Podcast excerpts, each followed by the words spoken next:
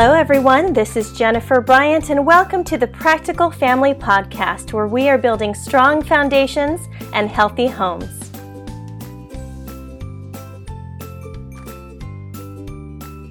Well, welcome back to the Practical Family Podcast. This is Jennifer Bryant, and this episode we are talking about the secret idols of parenting.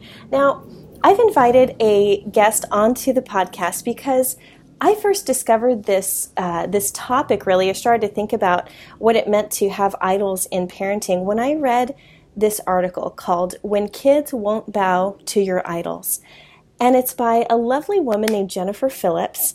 And I've invited Jennifer onto the podcast today to talk about what that means and then to give you a little taste of her new book coming out called Unhitching from the Crazy Train Finding Rest in a world that you can't control.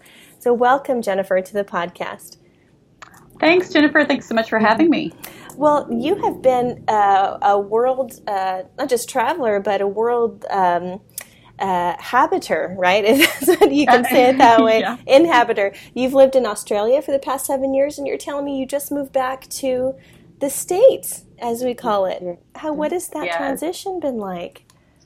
Um, it has been a, a whirlwind and um, very emotionally intense. it's it's not easy to uh, to move a family of six uh, across the world, and um, while we're you know it's just mixed. We're really um, excited and thankful to be close to family again and some dear friends, but it was tough, tough, tough to leave Australia behind.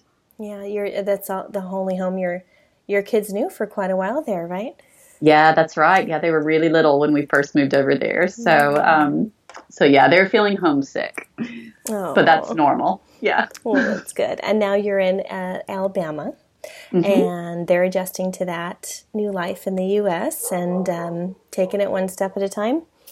That's right. Yep you know, okay, I'll tell you this really quick. My um, one of my favorite stories about us like transitioning back to the U.S. is the kids kind of went straight into school, and my daughter, who uh, she's in fourth grade, she came home and she said, "Mom, everybody stands up and talks to a flag." oh no! Oh, she's never seen the Pledge of Allegiance, you know, happen before. Oh. So I'm like, oh, there are a few holes that we need to fill in. Oh no, I didn't even think of those things, right? Oh those, no! Wow, those American traditions. Wow, growing up outside outside the things you don't see. Why do they do that? That would seem so weird. yeah, yeah, it, it would. It would. So yeah, oh. we've been thrown thrown a few curveballs, but oh, so sweet. Okay, we're getting on the Pledge of Allegiance soon. oh right. well, uh, Jennifer. I, so oh, so tell me again. You so you have uh, six? No, there are f- four children, and what what are their ages? Um, they are 14, 12, 10, and 5. Wow, you've got the range there. And yeah. is it one or one of your um, daughters is uh, adopted? Is that right? Mm-hmm. Our little Lucy, who's five, we adopted her from China when she was 15 months old. Oh, wow. And you have chronicled that in a book called Bringing Lucy Home. Um, That's right. Little, little snippet about that uh, for our audience because I know that a lot of uh, our families ha- are adoptive or foster parents as well, and I, I, know quite a few of them have brought children from other countries. So, what? Um, tell us a little bit about what inspired you to write that book.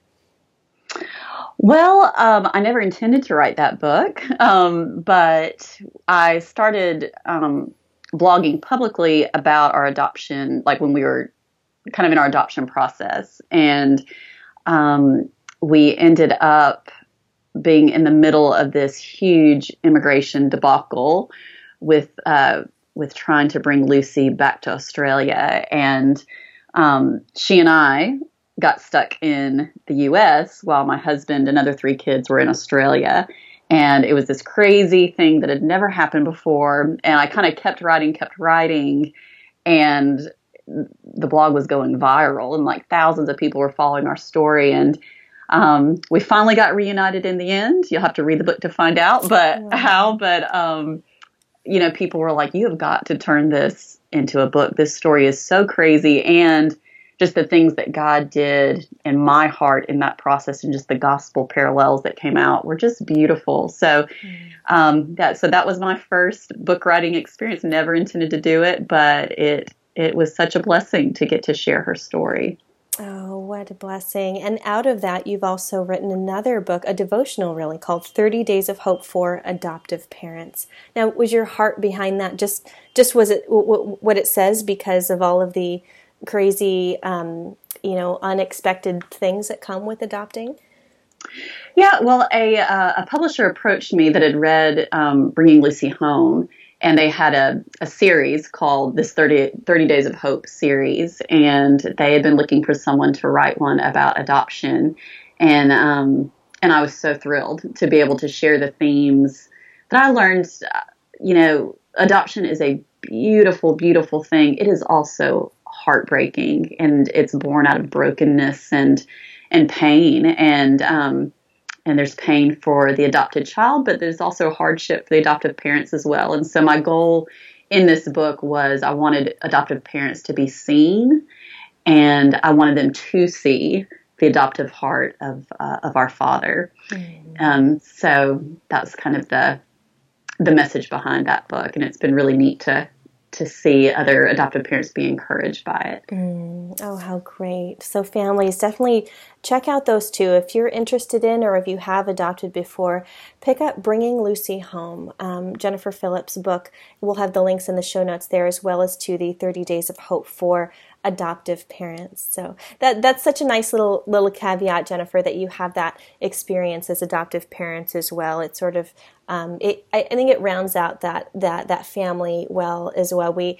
we did a uh, podcast on you know adoption and God's heart for family with with other you know folks who advocate for that and state workers. So understanding the gamut of what what families really enter into when it um, when they make the choice to step out in faith and do that is just is just incredible. There's so much encouragement mm. out there, and I thank you so much for listening to the Lord and writing these books. That's so great, so great. Yeah. Well, um, he God was very faithful to to provide in that process. Good. Yeah. Well, I've invited you on today because of this one article, and it, it seems. Um, that this doesn't happen very often, but this one article really, really impacted me. We're not talking about a whole book, it's just really your mom thoughts on when your kids won't bow to your idols. And I know this is based on a quote by, by Dan Allender, mm-hmm. in which your, your article quotes him as saying, One of the biggest sources of conflict between you and your kids is when they refuse to bow down to your idols. Now, that was intriguing because now it makes me want to read more. What mm-hmm. in the world could I be idolizing in parenthood that would keep um, that would break that relationship possibly with my kids? So in your article, you talked about four: control, success, convenience, and reputation. Can you explain those a little bit? Well, uh, it's not limited to those four, but I think that those four are probably the ones that surface the most in in my life. And so, yeah, kind of the idea is, um, you know, when you look at when you have conflict with your kids, we're so often um, we so often think, oh, you know, I'm I'm just really concerned about my child's righteousness and their obedience and um, becoming a godly young man or woman. And but really, if we look further um, and look deeper, uh, what I think is more often the case is there is something that we are holding too tightly, and that child is shaking that that idol, um, and our response becomes disproportionate to what actually is going on. And so for me, um, you know, I think about control. You know, like so often, what I'm upset about is the fact that they just won't do what I want them to do, that I'm trying to control them, you know, and wanting them to be a certain way or do a certain thing. And it's more about me getting my way mm-hmm. than about what's best for that child. You know, so that would be control. Um, think about convenience. You know, how often is it more about we just want them to stop because they're driving us crazy? Mm-hmm. Um, and you know, I, um, Paul Tripp uh, has a book called Parenting, and he says that so often we're irritated that we have to walk down the hall and parent our child one more time, mm-hmm. and and that's true. It's like I just want to sit here and read my book or drink my cup of tea or you know whatever, and you are inconveniencing me with what you know whatever is going on. So it could be yeah, idolizing convenience. Um, what are the others? What are the other two you said? oh, success, success and reputation. Success and mm-hmm. reputation. That's mm-hmm. right. Okay, so yeah, success. Um, do we get upset because our child isn't um, having the athletic career that we want them to have, or mm-hmm. you know, or the academic performance, or you know, whatever it is that we call successful in our eyes, and they're just not measuring up to that. How often are we trying to control and squeeze to try to get um, for them to be successful, and it shakes us that they're not. Mm. Um, or, you know, for me, this is big reputation. How much of my um, angst over their behavior or attitude has more to do with how I'm being viewed as a parent. You know, their behavior reflects on me. You're embarrassing me because you're not toeing the line and I'm to let you have it. Mm-hmm. You know, Mm-hmm. Um, so I, I see those, all four of those, I see in my life over and over again. Mm-hmm. Yeah. Oh, I, I feel those things every single day. Every day, and and that's probably yeah. why this uh, this article impacted me so much. And and I know that a, a lot of times at Practical Family too, and in articles with different guests, we've talked uh, a lot about personality types. I just finished reading this uh, great book called Unnatural Mom: Why You Were the Best Mom for Your Kids, and it, it really it gives grace in in the the uh, sense that you know we are all uniquely created and we all have unique temperaments you know? So mm-hmm. have you ever thought about that? The the way that our natural temperaments affect the way that we react to our kids? Because because i read your article and i'm going yep yep me too jen me too you know? And, and, i thought wow she must be like a, either a type a or a firstborn child or something like me. But I, I i don't know i don't want to assume but is that necessarily true? Do you see those correlations at all I, yeah, I do think that definitely comes into play. And it's funny, I'm not type A or a firstborn, oh, but okay. but I am my my Myers Briggs is INFJ, mm. and um, I would never because I, I can be kind of disorganized. Um, you would think that I'm not um, controlling or like a rule follower, but actually like I have this this sense of INFJs have this sense of this is the way it's supposed to be, right? You know, right? And maybe mm-hmm. it's more of a sense of justice, like this is the way it's supposed to be, and I'm passionate about this because it's the way it's supposed to be. Mm-hmm. And um, and so for me, you know, I think about when my kids were were first born, I, I was going to become a mom for the first time, and there was a certain book that everybody was reading and going by.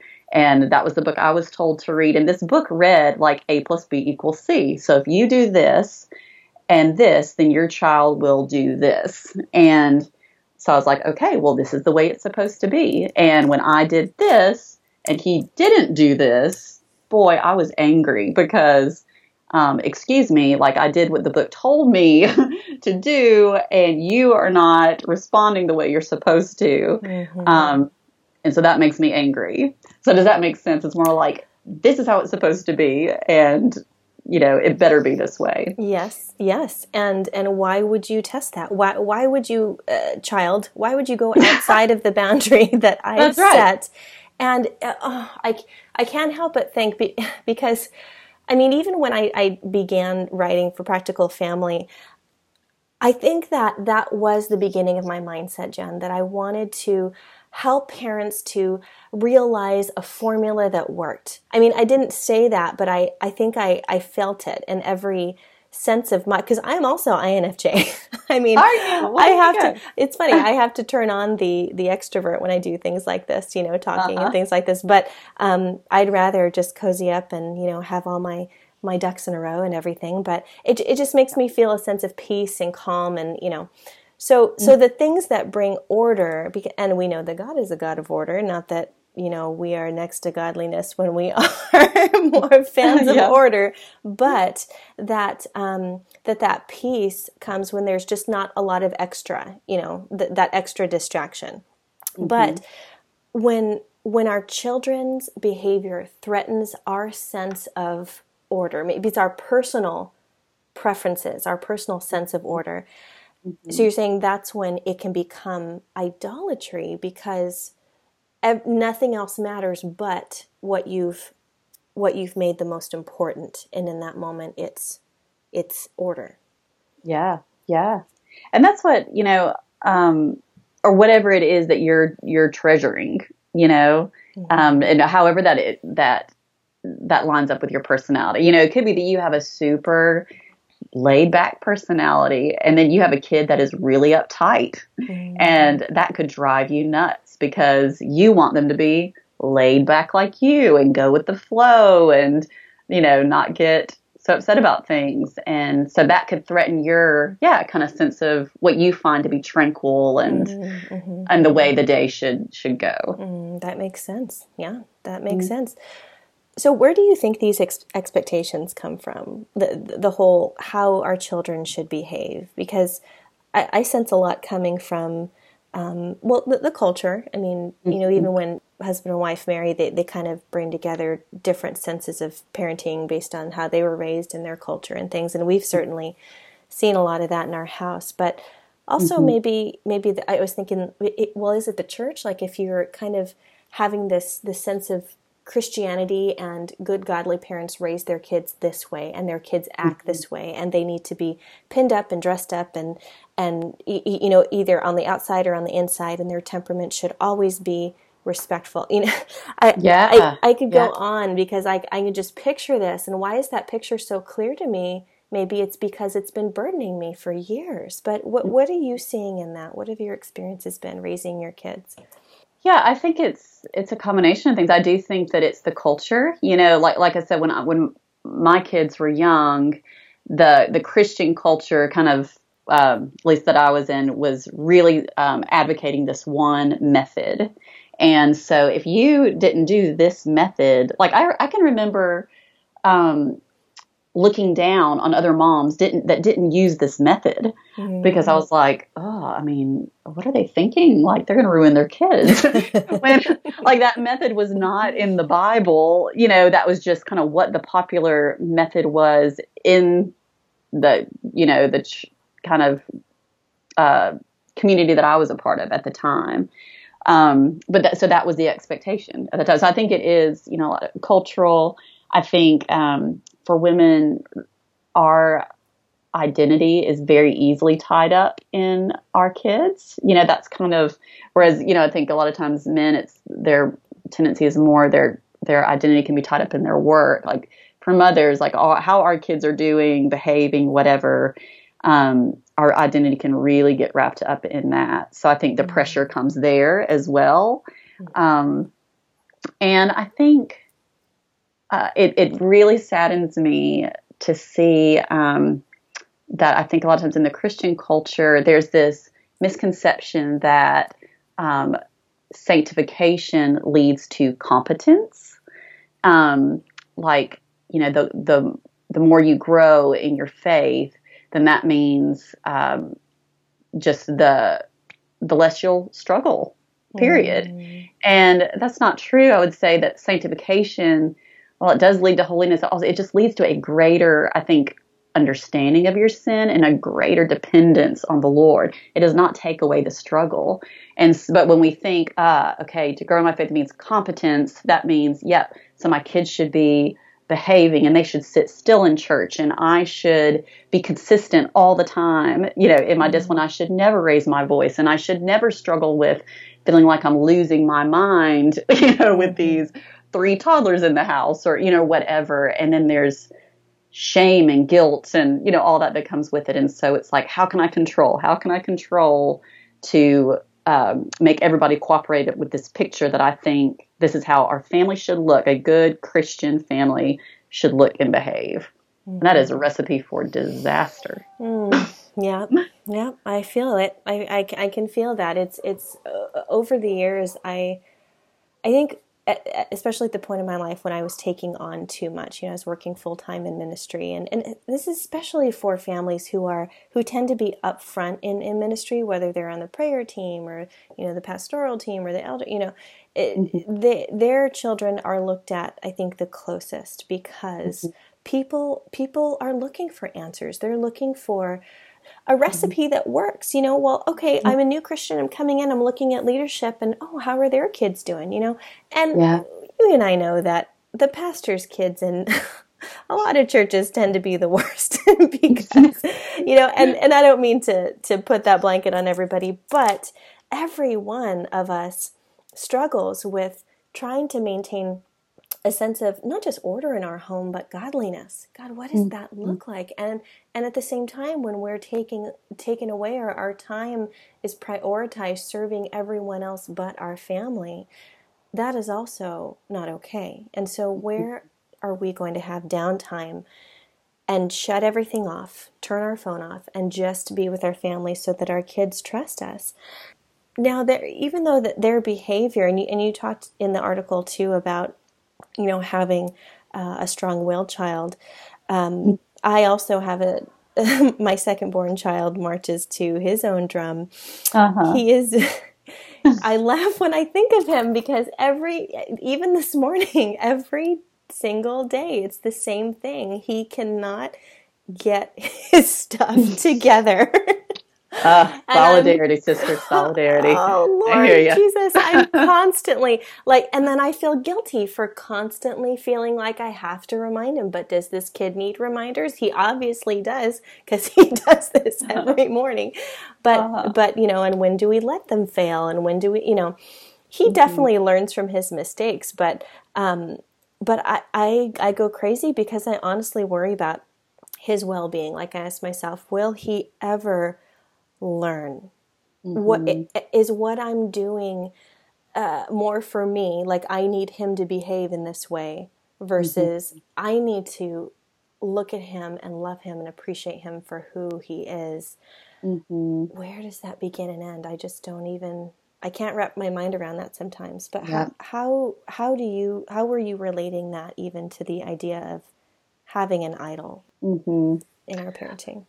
Yeah, we we do have a a child that um, that does struggle with uh, uh, yeah well, well, that does march to his own drum and um, doesn't toe the line like I would uh, like him to, and I think you know really like God has used him more probably more than anything else in my life to reveal these idols in me because it is like am I really I'm really upset that, um, you know, over his sin, or am I just upset that he won't get with the program? And how much pressure am I putting just to get with the program? Because that is easier for me, and that makes me look good, and then I don't have to be fearful, you know, of, of the future or whatever. And I think what I'm um, learning more and more is it is uh, it is not my responsibility like I I can't control the outcome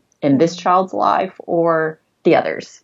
You know, like there are too many other factors at play and I I want to be faithful. I, I can't be perfectly faithful because that's not possible either, but I want to I want to try to be faithful in shepherding but releasing control of this is all up to me to manufacture a godly child. Like, mm-hmm. I, who can do that? I can't do that. Mm-hmm. You know, mm-hmm. only the Spirit can work in his life or any of my kids' lives for them to want to know him and walk with him. And, um, and it, it's hard. Like I, it's something that I have to be reminded of over and over. And if I'm not, I'm forgetting to tell myself, I need my husband or somebody else to tell me, like, this is not your responsibility. Keep being faithful but you can't control you can't control him you can't control the outcome and you're going to drive yourself crazy if you if you keep trying and putting that pressure on yourself. Mm-hmm. yeah i i hear that. I i think I, I can recall most easily all the things that do push my buttons but when when i do choose to just release and say okay i can't control this God, this is why I need you, right? This is why you have mm-hmm. promised to help us in our time of trouble, in our time of parenting, in our mm-hmm. in our marriages. You know, when we're conflicting uh, with our spouses, even or or if we're um, conflicted over uh, making a lifestyle change, like a new diet or exercise or any anything like that that that is contrary to our natural will and our natural need for for peace, survival, or whatever you want to call it. You know, it's it's truly has to be a supernatural thing. It seems for for us to trust the Lord with all of these things, including our parenting, and to say, God, I I want to. I, I want to yell at him. I want to, I want to, I wanted whatever you, you feel like doing to or at your child at that moment. Yeah. God, I want, this is what my flesh is telling me to do. Mm. But what does he need right now? And most often, my sweet little loud little boy, little doesn't do what I say, does the exact opposite, makes me wait for him because he has to finish stuff. mm-hmm, mm-hmm. Most often than not, he needs to he needs a hug. He needs to be loved, and he needs to know that mommy's connected to him, and that he's not always trying to be naughty. He's just he's on a different wavelength most of the time. Yeah, and for me too. Like I think it's so helpful for me to, re- to remember God's patience with me you know, and I think about the things that I have struggled with for years and the things that continue to trip me up. And, you know, God isn't saying, will you just get with the program? Like, have you not gotten this by now? Mm-hmm. You know, no, he's not that way. He, he continues to patiently pursue. Um, he continues to love. He is so, so faithful and kind. And, like when I remember that that I am not like a completed um, picture, you know, either like I have not arrived and I won't until I get to heaven, and it, it helps me have compassion and come alongside and and remember that okay, this child and I are on the same team. We're fighting on the same side against the common enemy of sin, mm-hmm. and we're not fighting each other uh, it's not me against you. It's hey, we are we are in this together, and um, I want to come alongside you. Let's let's fight this together. Oh, that's beautiful. That's a beautiful picture. Yeah, just switch that perspective around for sure. For mm-hmm. sure, I love that. Well, and you ended the article this way as well. Um, that just the fact that we need to remember that God is parenting us. That every mm. relationship, every every encounter that we have on earth is a reflection of how he relates with us in some way and mm-hmm. so how does this then how, how, does how do you think god extends his grace as a loving father when we don't listen or mess up and how can we emulate that like what are some practical ways that we can then turn around and be that for our kids mm-hmm. Well, I think I love like reading um, Jesus's interactions with people on earth. Like he was the the perfect balance of grace and truth, wasn't he? yeah. Yes, he and, was. Um, yes, yeah, and obviously we can't attain that. You know, we're never going to be that winsome and wise and whatever. But I think just remembering that's how he deals with us in our sin is with grace and truth, both. You know, convicting of our sin, yet um, his eyes are compassionate and kind. They're not accusatory and you know he's not scolding with his finger you know in front of mm-hmm. our faces and mm-hmm. um, I, I, do try to like you know when i'm in my kid's face and you know I, I, it hits me sometimes like when would I ever, like, how would I respond if somebody was in my face like that? Like, would I ever say, you are so right. Thank you. like, thank you for pointing that out, and I will change immediately. like, you know, never. Why do we think that'll work with our kids? Yeah. But um, yeah, just remember he's gracious. Result. He doesn't. He doesn't compromise truth. He convicts of sin, but he extends grace and says, "Okay, come on back come on back. We're in this together. I love you. I love you. I love you. And so, mm. um, yeah, wanting to to to model that for the you know our kids, extending grace and truth. But I think also, and remembering that God is parenting us in the hard parenting moments is really comforting. You know, when you're in that standoff with a child and you do just want to scream or, you know, do something you're going to be embarrassed of in five minutes, Um, to know that in that moment that God is parenting you, and you can call to your heavenly Father and say, "Help!" Mm-hmm. like you, you were saying before, like, "Please help me." Right now, I'm, you know, I'm idolizing my convenience. I'm idolizing control. Mm-hmm. I'm idolizing, you know, success, whatever it is. Forgive me. Please help me to love this child. I don't know how right now. Please show me. And He's there in that moment to parent us through that. We're not alone. Mm-hmm. And that really, gosh, that that is so helpful for me to remember. Mm, absolutely. Yes, it reminds me of that the need uh, that that they say when you're trying to to overcome an obstacle or or or make a, that lifestyle change like like I often find myself getting because I work at home I get up and I go get snacks all the time and I, uh-huh. I have to pause and ask myself wait are you hungry are you hungry or you just, this is just this habit for you so mm-hmm. in the same way when i feel like you know getting after my my kids wait wait wait wait are are you yelling at them again because all you want to do is get to bed yourself and you and and they're up uh, asking you all the questions in the world right before mm-hmm. they're supposed to go to sleep mm-hmm. or you know something like that and it's about convenience and not about honoring their heart because no matter if they have to you know you have to get to bed so you can get up early and we can keep on the schedule and da da da, da like okay yes, like discipline, sure, and we need mm-hmm. to do mm-hmm. that as parents. But if mm-hmm. we're not able to stop just for a few minutes and attend to their heart because they want a special connection with mommy, then that sacred and beautiful piece of parenting could easily be lost just because I'm idolizing my schedule. I don't know. What do you think, Jen?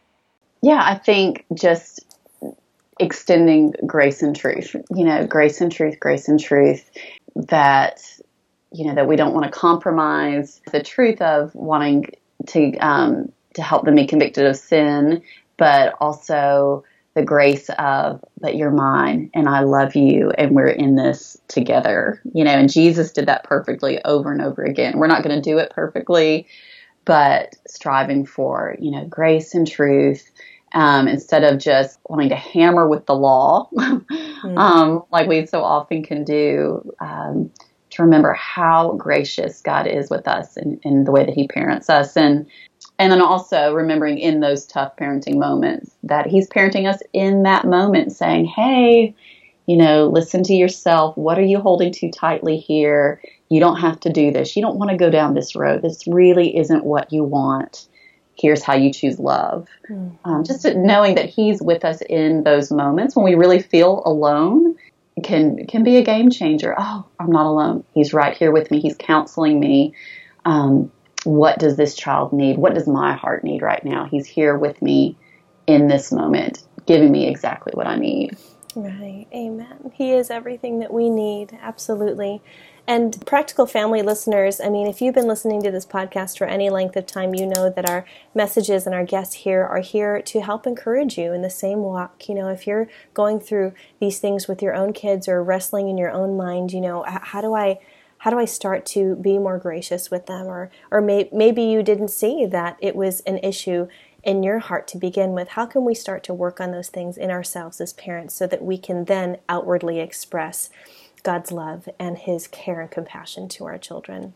Well, thank you mm-hmm. so much, Jennifer, for being on the podcast with us today. It was an absolute pleasure, and and I uh, wish you well with your the coming out with your new book, um, "Unhitching from the Crazy Train: Finding Rest in a World That You Can't Control," which came out February fifth.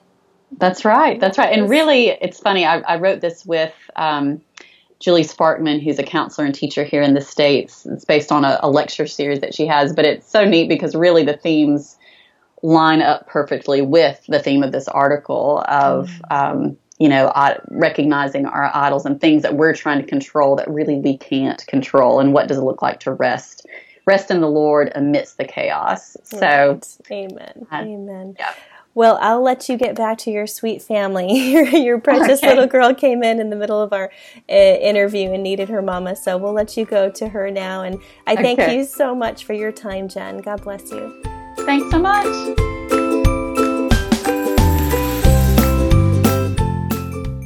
You've been listening to my conversation with author and blogger Jennifer Phillips, whose new book just came out this week called Unhitching from the Crazy Train Finding Rest in a World You Can't Control. Remember, she has two other books called 30 Days of Hope for Adoptive Parents and Bringing Lucy Home, a story of hope, heartache, and happiness, which chronicles their experience uh, adopting a little girl from China. So pick those up today at your local Christian bookstore, or you can order them directly from Amazon by clicking on our link in the show notes. And as always, check out our resources at practicalfamily.org. Go to the resources tab and recommended reading, and we've got all kinds of awesome books there for your personal study or Bible study or home group or church. Um, you'll, you're bound to find something there that you'll enjoy and use and grow on.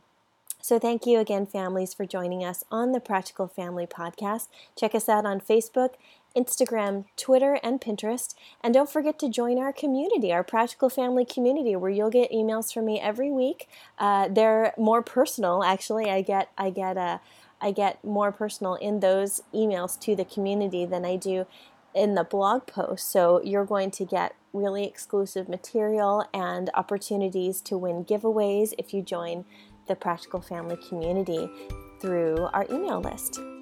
You've been listening to the Practical Family podcast, where we are here to encourage families to build strong foundations and healthy homes.